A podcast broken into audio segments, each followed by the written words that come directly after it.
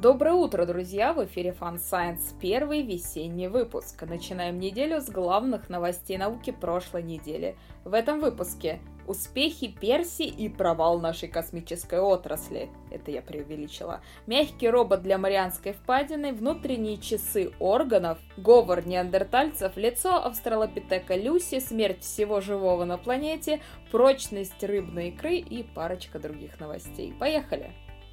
Космос. С помощью русско-немецкой космической обсерватории «Спектр РГ» астрономы нашли в Млечном Пути новый остаток сверхновой. Он мог возникнуть несколько десятков или сотен тысяч лет назад. Вообще, по оценкам, мы нашли лишь четверть всех сверхновых, которые сейчас должны быть в Млечном Пути. Так что находка довольно любопытная.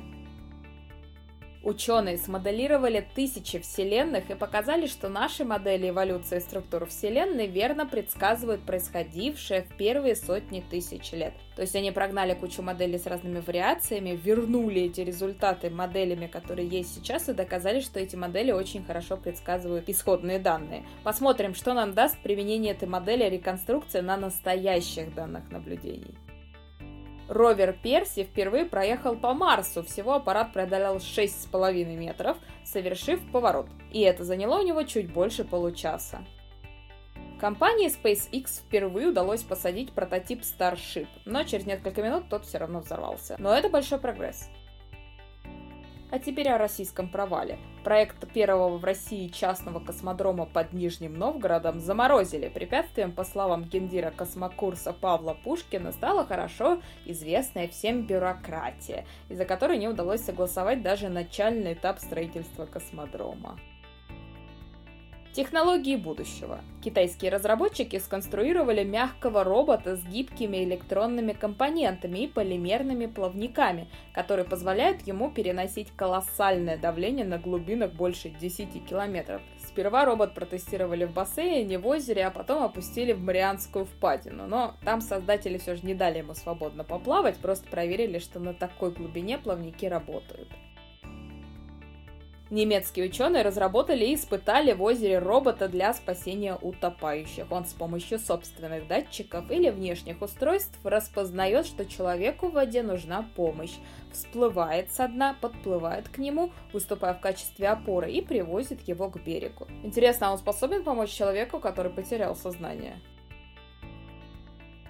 Медицина. Клетки органов тела сверяют свои внутренние часы, суточные ритмы друг с другом без помощи мозга. Какой механизм тут работает, исследователи пока не знают, но можно предположить, что клетки просто обмениваются какими-то сигнальными веществами, которые помогают им настроить единый ритм. Для согласования органов между собой все же нужны общие сигналы организма. Человек и история. Неандертальцы могли различать человеческую речь и, возможно, даже по-человечески говорить. Ученые построили 3D-модели черепов неандертальцев и оценили, какой диапазон звуков был им доступен. Этот диапазон, оказывается, накладывается на наш и при этом относительно, ну, близок, но все же дальше от диапазона наших общих предков. Конечно, наличие подходящей анатомии еще не означает, что неандертальцам хватало мозгов – на общение через речь, но сохранившиеся орудия и ритуалы захоронения умерших намекает на то, что, видимо, они все-таки как-то друг с другом общались, и, вероятно, это общение должно было быть достаточно информативным и содержательным. Нашему предку Люси обновили лицо – Именем Люси называют самый древний и самый полный скелет самки афарского австралопитека, предка современных людей. Реконструкция ее внешности стоят во всех музеях естественной истории. Но вот незадача, все они не точные. Авторы новой реконструкции попытались воссоздать ее внешность, опираясь лишь на научно обоснованные предположения, и все равно получилось не совсем точно. Им пришлось сделать некоторые предположения реконструкция внешности по костям, чтобы нам не рассказывал сериал Кости, это все-таки еще искусство, больше, чем это наука. Израильские ученые предложили новую междисциплинарную обобщающую теорию, которая объясняет нашу физиологическую, поведенческую и культурную эволюцию – Авторы считают, что главным фактором нашего развития стало вымирание крупных животных, на которых мы привыкли охотиться.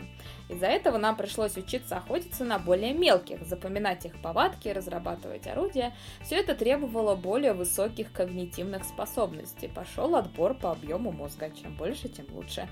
Мы стали умнее. В общем, любопытная идея, но, как у всех таких обобщающих теорий, у нее есть свои недостатки. Зато идея хорошо запоминается, и через нее можно многое попробовать объяснить. Кладбище домашних животных 1-2 веков в античной Беренике доказало, что эти животные были дороги своим хозяевам.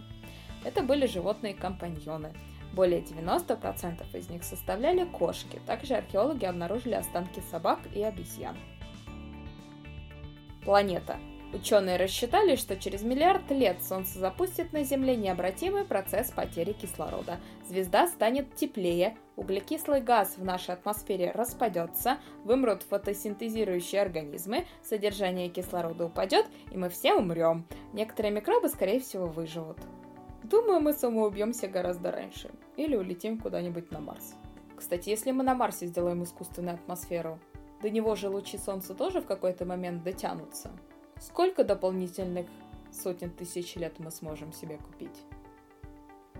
Японские ученые объяснили механизм образования космических ураганов в верхних слоях атмосферы Земли. Впервые такой ураган засекли лишь в 2014 году, но, суть по характеристикам, они случаются довольно часто.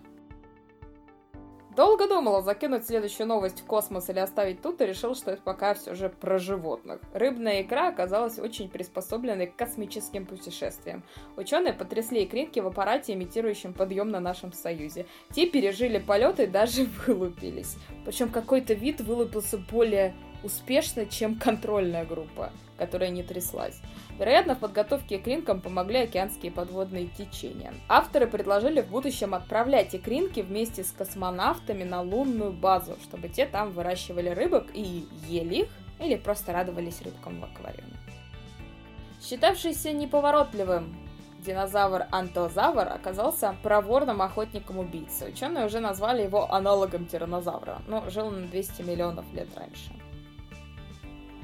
И последнее, что я хочу рассказать, раз уж я рассказала в первый раз, думаю, надо уж продолжить эту историю, я сделала вторую дозу прививки спутника в пятницу.